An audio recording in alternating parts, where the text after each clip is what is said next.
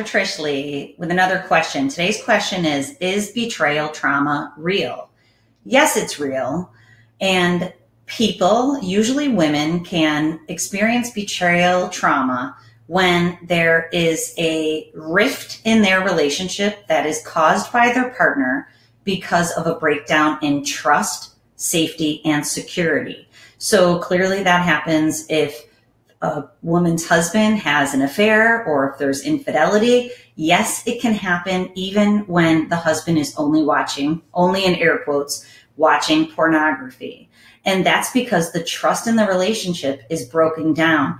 And it typically is because of the secrecy or the untruths and then possibly the lies that have transpired between partners or spouses. So, yes, betrayal trauma is real. It is being recognized more and more by professionals. It is being recognized in court systems. Unfortunately, when those relationships have to move for, further towards divorce or custody hearings, etc., etc.